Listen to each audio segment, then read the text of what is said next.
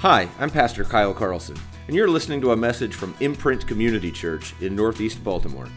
I pray that this message will encourage you in your walk with Jesus Christ.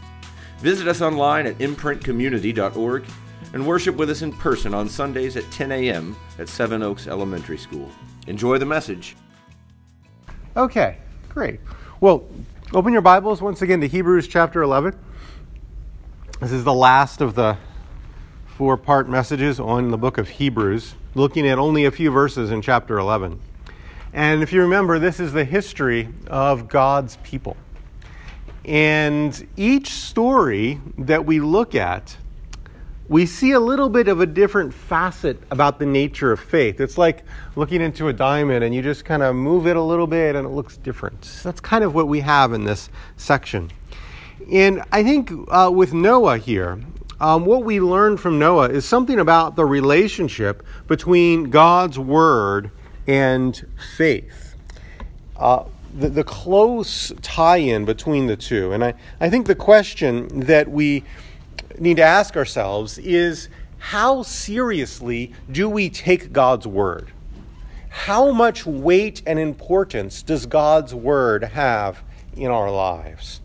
And as I look at the book, uh, look at this instance of Noah, it's challenged me to, to take God's word more seriously. And I pray that it would challenge you as well. Now, to catch up us up to where we are, I thought I would tell the story of the history of God's people through the lens of their faith up into the point where we get to Noah. And this will rehearse some of what we've seen already. So here we go. Here's the, the story of, of God's people up till Noah. Will only take a second, but it's helpful just to think through the context again and again. So, once upon a time, is how all good stories start, right? Before there was time, before there was even before, really, God created the world and he spoke and he called the world into existence. Remember we looked at that? And the world, the whole space time continuum, was created by the Word of God. And, and friends, if we believe that, if we believe that God's Word created everything, then it is not irrational for us to believe God's Word over and against everything else. Right? If we believe the world was created by the Word of God, it makes sense, it naturally follows that God's Word has priority over everything else. So God created by His Word. And then the crown of creation were the special creatures that God made in His image. Those creatures were like God and therefore different from all the rest of creation all of creation obeyed God's voice, right? The animals, the trees, the rocks, the sun, and the moon, right? They all obeyed God. And that's what you get from Genesis, right? Everything obeys God. He, he says and it happens. And then we have creatures made in God's image. And they reflect God in a special way, that there's a moral center to their lives. And that means that their acts of obedience, different than the rest of creation, are also acts of worship when they obey God, it means something different because they are created in His image with a moral center in their life. But unfortunately, they did the unthinkable. They chose not to listen to God. They chose to go their own way. They did not take God's word as absolutely true and the foundation of their lives. In a sense, they wanted to be God unto themselves. So they sat in judgment over God's word. They were the ones who would determine if God's word was right or wrong. Maybe it's right, but maybe it's wrong. We have to test it. And that was not obedience to God, that was not worshiping Him. And once they did that, once they did what God told them not to do, their relationship with God was forever changed. Now they deserved God's wrath, and they knew it. So they hid from God's presence, and they covered themselves up because they knew that there was something wrong with them. But God was gracious. And he did not execute final judgment on them right there and then, but rather he let them live because he knew that he had a plan to save them. Someone would come through the woman's seed who would deliver them and destroy that which hurt them. So, in an act of faith, Adam and Eve had children. Their having children was an act of faith because they believed God's promise. And so their first two children, Cain and Abel, ended up being a parent's worst nightmare. When the time came for them to make sacrifices to the Lord, Cain brought some of his leftovers, while Abel brought his best. And God accepted Abel's best, and this made Cain jealous. So Cain murdered his brother. And then Cain went away and founded a city where wickedness just increased and increased. But God intervened in history. God gave Adam and Eve another child named Seth, and Seth took Abel's place as the godly man, from whom would come descendants, the woman's seed. And from Seth's line came people who walked with God, including, as we saw last week, Enoch. By faith, Enoch walked with God so much that God just took him home. But sadly, after a while, Seth's line too became corrupt. The godly line intermarried with the ungodly line to the point where they were almost indistinguishable. The wickedness of humankind was so great that the Bible says every intention of their thoughts was only evil continually. Think about what it would have been like to live in that context. If we realize that that's the direction of the human heart, then we should praise God that it's not that bad. both in our own hearts and in the people we see around us. And all this made God very sad. And he was grieved in his heart that he made people. And he decided that he was going to give them what they deserved, which was death. Except there was one person left of the godly line of Seth who walked with God just as Enoch had walked with God. And this is where we pick up in Hebrews chapter 11, verse 7. we see what this one man did. I, I, thought the title for this message could have been How to Walk with God and Save the World. Um, and here's what it says By faith, Noah, being warned by God concerning events as yet not seen, in reverent fear, constructed an ark for the salvation of his household. By this he condemned the world and became an heir of the righteousness that comes by faith. Now, in this story of faith, I want to look at two things related to, to faith the character of faith and the consequence of faith. Now, what do I mean by the character of faith? I mean, what do we do when we have faith? What does it actually mean to exercise our faith? What does having faith feel like? What does it experience? And, and I'm afraid sometimes if we, if we can't describe that, if, if we don't know what it's actually like to have faith, then we don't know what it's like not to have faith, right? And, and that can be a problem. If we don't know the difference between faith and non faith, how are we going to grow in our faith? So, what does that experience of faith look like? Well, I think the, the author of Hebrews tells us here with reference to Noah. By faith, Noah, being warned of God concerning events as yet unseen, in reverent fear, constructed an ark for the saving of his household. Notice that faith responds to the word of God. As I studied this passage, I was struck how the author so closely ties faith to this warning from God. Right? The original language it says, by faith, being warned of God, Noah. Uh, the author wants to put faith, that word faith, right next to that warning so that we can see them together. They, they need to go together. The warning, of course, is that when God said to Noah, uh, He said, I have determined to destroy all flesh. Construct an ark of gopher wood, for behold, I am bringing a flood over all the earth. That, that's the warning from God. That's the warning that the author of Hebrews is referring to. And that warning, notice, is a revelation from God's word. God speaks this to Noah. This was not just an impression that Noah had. Noah didn't look down at a stream and think, oh, I think God's going to flood the earth. That's not how it happened.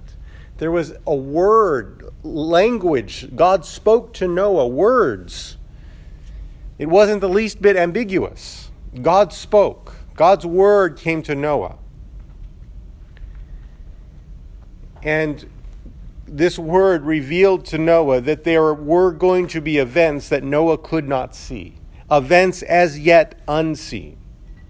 So faith, you could say, is responding to God's word.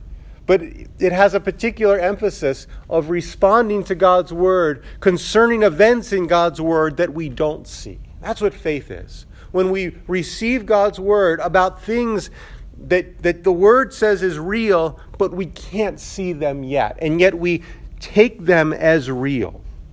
That's faith. It would not require faith if Noah could see rain clouds forming, right?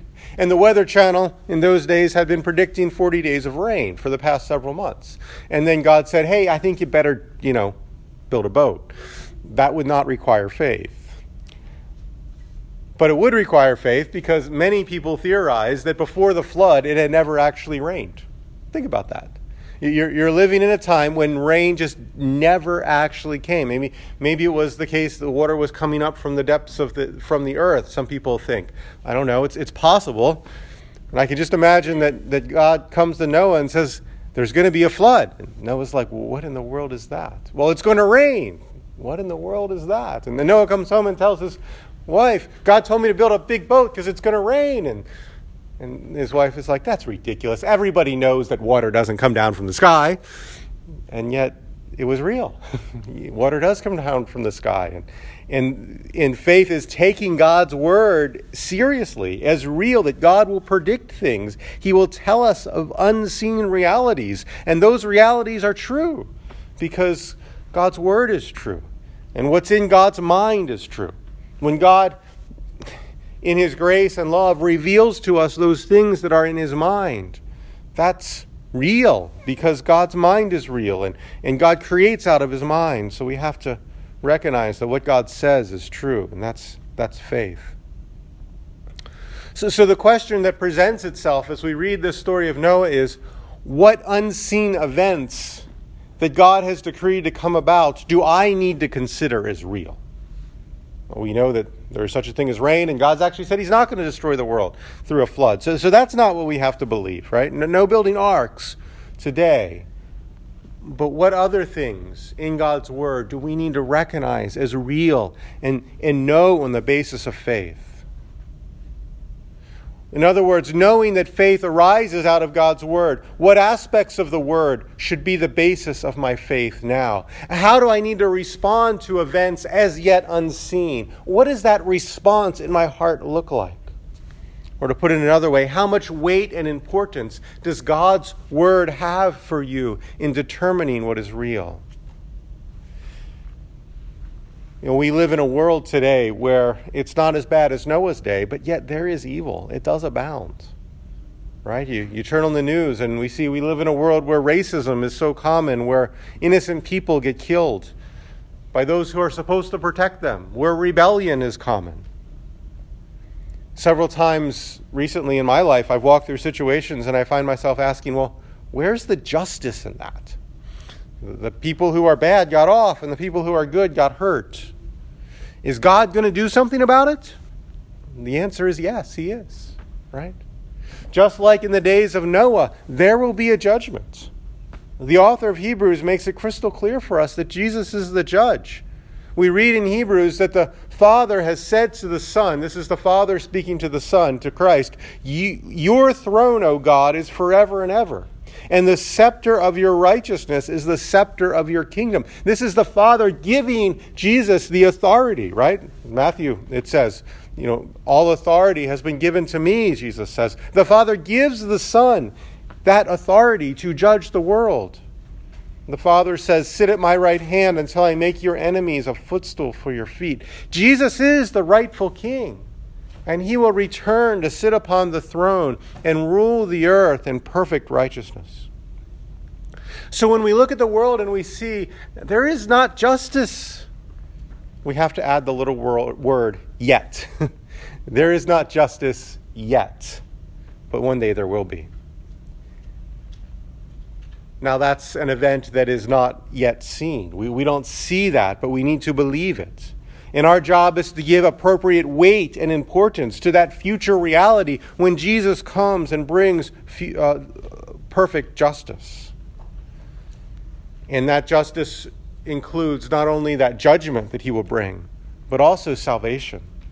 God warned Noah not so that Noah would know that the world was going to be destroyed by a flood and could, you know, have fun and eat, drink, and be merry for tomorrow he dies, but rather so he could prepare a boat, that he could be saved, right? And so also, Jesus will come not only to destroy, but also to save. We could say that Jesus is the true and better ark. All those who come in him are safe. In fact, the Bible speaks of Jesus in a similar way that you would speak of an ark and that you get into him. The Bible uses the strange language of believing into Jesus. The way Jesus offers us, salvation is by becoming salvation himself, and then he calls us into him. And we who are in him, we who have believed in him, into him, do not experience the judgment to come. Just like in the days of Noah, they are, they are protected. Those in the ark were safe. Those who are in Jesus, who by faith have trusted in Jesus, the Bible says, are in him, they are safe. They will not experience the judgment to come. Our problem, though, sometimes is that we make Jesus all about salvation without a clear idea of what he's saving us from. Let me give you an illustration that has always struck with me. This is by an evangelist named Ray Comfort. You might have heard this before. It says this. Uh, here's his illustration about how we need to be conscious of what we are being saved from. He says, Two men are seated on a plane. The first is given a parachute and told to put it on, and it will improve his flight. He's a little skeptical because he can't see how a parachute could possibly improve his flight. But after a little while, he decides to experiment and see if the claim is true. So he puts it on. He notices the weight of it on his shoulders and that he can't sit up straight. But he knows the promise that it will improve his flight, so he decides to give it a little bit of time. And as he's waiting, he's noticing that some of the passengers are laughing at him. After a while, he can't stand it anymore. He gets up, and throws the parachute to the ground. Bitterness and disillusionment fill his heart because, from his perspective, he was told an outright lie. The second man was told to put on a parachute because at any moment he would be jumping 25,000 feet out of the plane. He gratefully puts it on. He doesn't even notice the weight on his shoulders, nor that he can't sit up straight. His mind is consumed by what would happen if he had to jump without the parachute. You see what that's illustrating? Two men are essentially asked to have faith in a parachute. One is asked to have faith based upon the things that he can see, the way the parachute is supposed to improve his flight. Sometimes we talk about Jesus as if the only thing he did was make this life easier. And it doesn't make sense. Disillusionment arises. The other person is told to have faith in the parachute based upon the events that are yet unseen, right? that future jump. And for that, the parachute makes much more sense. Now, of course, Jesus comes into our lives and he improves our lives, right? The, the Christianity makes all the difference to, to give us a, a better life, even now. And yet, Paul says that if it was for this life only that we hope in Jesus, we're of all men most to be pitied. Jesus has not come to give us our best life now in the sense that everything that we could possibly want is fully realized and all our cares are taken away. No, he's giving us our best life in the future. And that changes the way we view our trials and pains and sorrows now, that we see God is using even those for good.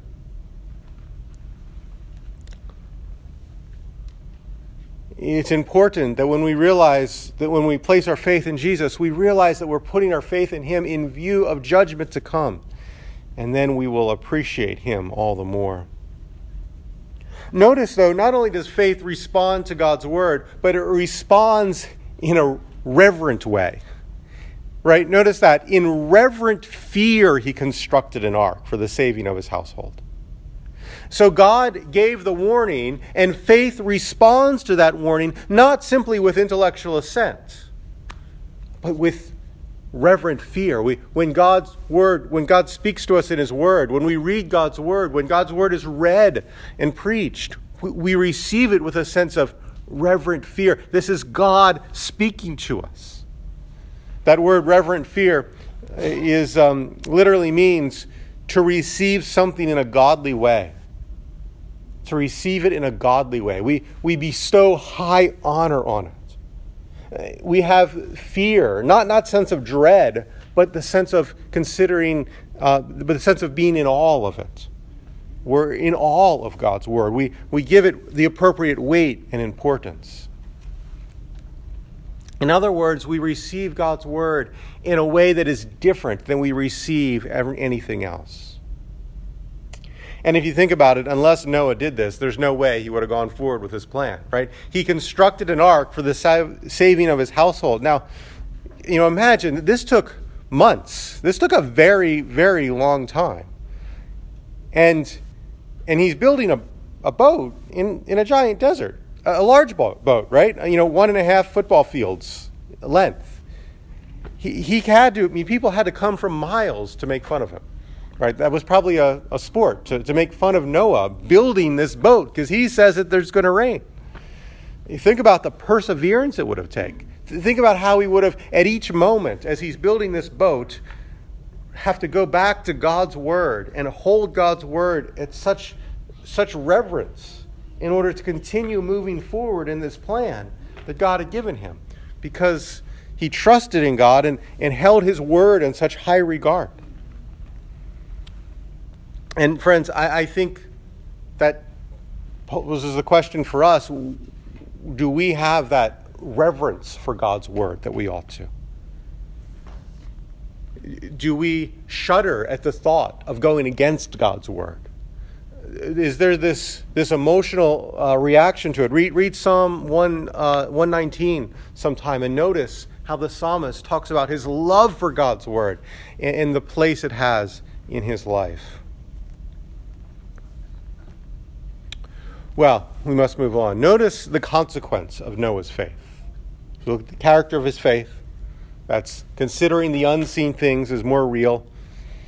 And now we look at, and in doing it in a reverent way, the trust in his word. And now we look at the consequence of his faith. Notice the second half of verse 7. By this, that is by faith, that's clear from the grammar here, by faith he, Noah, condemned the world and became an heir of the righteousness that comes by faith. Interesting. That may not be what you would expect the result of faith is to be, but, uh, but that's what it says here. He condemned the world and became an heir of the righteousness that comes by faith. Think, think a bit about how his faith condemns the world. Think about that. Quietly building an ark in the face of that persistent persecution, presses upon the people that God is real and his judgment is real. Right? In fact, Noah building an ark is the vehicle for the purpose of escaping God's wrath is, is showing more clearly to everybody else that God's word is real and God's wrath is real. Right? I mean, imagine you're an unbeliever living in Noah's neighborhood. You can't be neutral to the fact that a big boat's going up, right? You can't ignore that. You either side with Noah and say, Yes, let me in, can I have a place, or you reject him. The boat, in and of itself, is a testimony of God's judgment. It speaks judgment. It speaks salvation too, but it speaks judgment. And friends, that's what our faith does as well. When we quietly live out our faith, before others. When, when we trust in Jesus, and everybody knows that we've trusted in Jesus, that is a testimony to the salvation in Jesus, but it's also a testimony to the judgment of the world. Right? Why do we need to put our faith in Jesus? Well, because things aren't the way they're supposed to be. Because we've all messed up and failed in the deepest possible way, and Jesus had to come and be slaughtered on the cross in order to fix that problem. Our faith pronounces a judgment. It also points to salvation, but it also pronounces a judgment, and we must not forget that. That's why Paul says that that living the Christian life is a smell of life to those who are being saved and is the stench of death for those that are perishing. Our faith says very clearly that we're all not okay and there is something desperately wrong and apart from Christ, we're utterly doomed. Now, we still need to open our mouths and, and speak, right? Francis Assisi said that we should preach the gospel often or at all times and use words when necessary. And, and I think that misses something important, right? And just as Noah needed to actually hear God's word to know to build an ark, we need to actually speak the gospel, right? Faith comes by hearing, hearing the word of God. But I think Francis of Assisi was onto something. After we verbally share the gospel, one of the loudest ways we condemn the world is just living a quiet life of faith. We don't beat people over the head with a black King James Bible and tell them they're sinning all the time. That won't make them feel condemned. That will only make them feel justified because they don't want to turn into somebody like us. Rather, we cultivate a, a quiet dependence upon God. This is why Peter says that in order to have a good conscience to those outside the faith, we must sanctify Christ as Lord in our hearts and give an answer for the hope that is in us with gentleness and reverence. He said we need to do that even when they persecute us. The irony is that when believers are condemned by the world, their faith actually condemns the world. And so, friends, consider what is the quality of your faith speaking to the unbelievers around you? Do you have a, a quiet trust in the Lord for your salvation? And, and can others see that in you? That, that they can't then be neutral to Jesus. If they're around you, they should have to deal with the fact that of the gospel's claim that Jesus came and died on the cross for sinners. That's all of us. Our, our life of faith should bring that forefront in our relationships with others. And that brings us to the last point here. Not only does our faith condemn the world, it's our ticket to the world to come. Notice that last part of faith, of, of, of verse 7. By faith, Noah condemned the world and became an heir of the righteousness that comes by faith. This is a very interesting way to put it. And when I first studied this, honestly, I was a bit perplexed as to what is he actually getting at here. But as I, I looked at it more, it's interesting that a lot of the words that the author uses here are also used of Jesus. So when it talks about being the heir, uh, the heir of the righteousness that comes by faith, I think that should alert us to, uh, you know, call us back to Jesus who is the heir of all things. Uh, we read that in Hebrews chapter 1. God appointed him as the heir of all things. Jesus is the climactic heir. And it's kind of like, I think what's going on here is that Noah is set out as an example, as a pointer to Jesus. Think about it this way Noah had faith, right? And got into a boat. And when he, that boat landed, Noah got off, and it opened him up into a whole new world. Noah's faith in building the ark was the means in which God used to give this whole new world where there was not the evil that there used to be, right? Of course, it wasn't a perfect world, and it, you know, you had the Tower of Babel right after that, so it didn't fully give the kind of salvation they wanted. But nevertheless, Noah's faith in building the ark gave him, made him the heir of this new world. This new world after the flood was the new world that Noah sort of led everybody into because he was the one who had faith and built the ark. I think that's what he's trying to say about Noah. And he's trying to use Noah then as a pointer to Jesus, who through his faith, through through Noah, through through um, Jesus' faith, he died on the cross, trusting in his Father, and then he rose from the dead, and then that ushers him into this whole new creation reality. That's what that's how Jesus here is is similar to Noah. Jesus is the true and better Noah. We said he's the true and better ark. He's also the true and better Noah because his faith ushers him into this whole new world order. Noah's faith did the same, but it wasn't a world order that would truly bring salvation. It got bad again, and it's the one we still live in. Jesus, though, in his new creation reality, gives us this new world that is actually all good. And notice that, that Noah, not only was he saved, but so was his household, right? Noah and his household were saved. And the author of Hebrews stresses the point again and again that if we have faith, we are in Jesus' household. It uses that same word. So the point there is that just as Noah, in his faith, ushered, this, ushered him and his household into this whole new reality, Jesus, by his faith, does the same. I said before that the title of this message could be How to Have Faith or How to Walk by Faith and Save the World. But at the end of the day, this is really pointing to Jesus because he was the one who walked by faith and then saved the world. And it's only because Jesus had faith in his Father for his Father's plan that then we can have faith and our faith can do, any, do us uh, some good.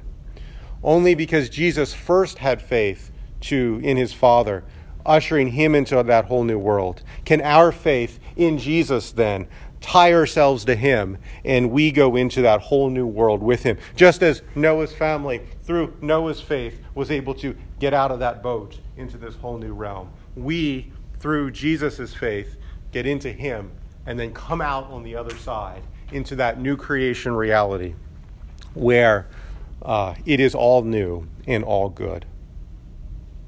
So I think that's what the author of Hebrews is getting at here. And the way Noah, in a Noah is a witness of Christ, right? So, you know, we have this great cloud of witnesses. The, the witnesses are not witnesses that just are like, look at how good they did it. Let's do it like them. That's true in some sense. But even a deeper reality, they're witnesses of Jesus. They reflect Jesus by their faith. And so Noah reflects Jesus, and we're supposed to see Jesus in the story of Noah, that we may have more faith in him. So, how does this then make a difference in our week? How should we apply this? I think, first and foremost, it underscores the importance of faith in our lives, right? We need Scripture to remind us of the importance of faith. Faith feels like it's kind of weak. I, I, in, in, the first century, it would have been this kind of ridiculous idea. It wasn't a strong thing. I think in our sort of Christian culture, what's left over the Christian culture, we've just naturally elevated faith to, to something that's a little bit higher. And that's why you can see billboards years ago in Baltimore. It just said "believe." Right? There's this sense, oh yes, let's let's believe this faith will do something. And and I think that's sort of a misconstrual of the Christian message. Back in the first century, faith did nothing. It would be like, well, that's a ridiculous thing. You just have faith, and yet it's important because it's not the faith in and of itself, it's what God chooses to do with our faith that's so important. And so we're naturally, I think, prone to diminish the value of faith as if, and that's not of great significance. And I think Scripture would then tell us that we need to remind ourselves of the importance of it. It carries great weight because of who our faith is in. So we must uh, strengthen our faith. We, we must see Jesus as critical for our lives and God's Word as central. I know you know these things, but we just need to be reminded of them because there's this ten- continual drift the other way. And so we should see God's Word that tells us about Jesus as the most consequential reality in our lives. And we should see it that it tells us about Jesus who, having faith, has won. Jesus really did rise from the dead. And so he really does usher in a whole new reality that is good for us. And, and I think that should ask, you know, we should ask ourselves then, where is unbelief in my heart? And we should have this sort of search and destroy mission for unbelief in our heart. How am I prone to doubt God's word? How am I not giving it the importance and weight that I ought to? And, and we should examine ourselves in that way and, and talk about that with others. And I think finally, we should also remember whose household we are a part of, right? We, if we are a member, if we have faith, we are a member of God's household, Christ's household. He is saving us. He is not ashamed to call us brothers and sisters, the Bible says, which is such a high honor we're, in a sense, on the ark with Jesus. It is his ark, and he has led us on so that we would be saved. And that is true. That is more real that, that we, are, we are more attached to Jesus and safe in him than the people in Noah's day were attached to Noah and safe inside the ark. And that should encourage us. We are of his household, we are of those who have faith. And, and therefore, uh, we should just be encouraged that He really is saving us, and He really will keep those safe who have put their faith in Him. So, well, I hope these this series on on faith and in Hebrews has been encouraging. Um, it's helpful, I think, to look back at the that you know elementary uh, in some sense, simple reality of faith that we're all called to have uh, as, as essential for the Christian life. And, and we, can, we can, you know, get it as a, a child can believe and trust in Jesus, and I think they do. And yet, then we're, as we walk deeper in the Christian life, we need to go deeper in our faith and realize that uh, uh, root out the unbelief that so easily creeps in our hearts. So, so I pray this series has encouraged you to uh, grow in faith all the more. Let's pray.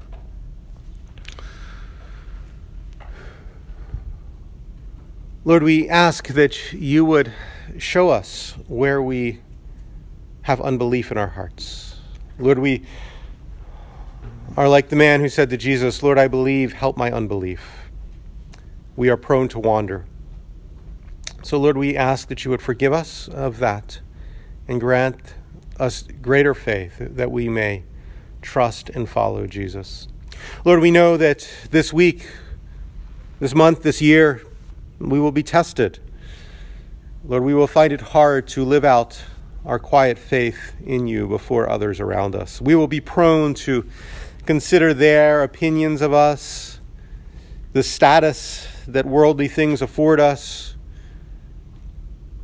the pleasures that the world offers us, we'll be prone to consider them as more important. We'll be prone to, to want the security that money or, or uh, job security or something else can provide. And, and yet, Lord, we pray that in those moments and with our life in general, we would look to Christ as being more real, more secure, more foundational for our lives. Lord, we pray that we would be people who tremble at your word and then we, when we hear your word, there would be an appropriate, reverent fear in all of you that you, your sovereignty and glory, would come down and speak to us in a way that we can understand. Lord, increase the reverence that we have for your word.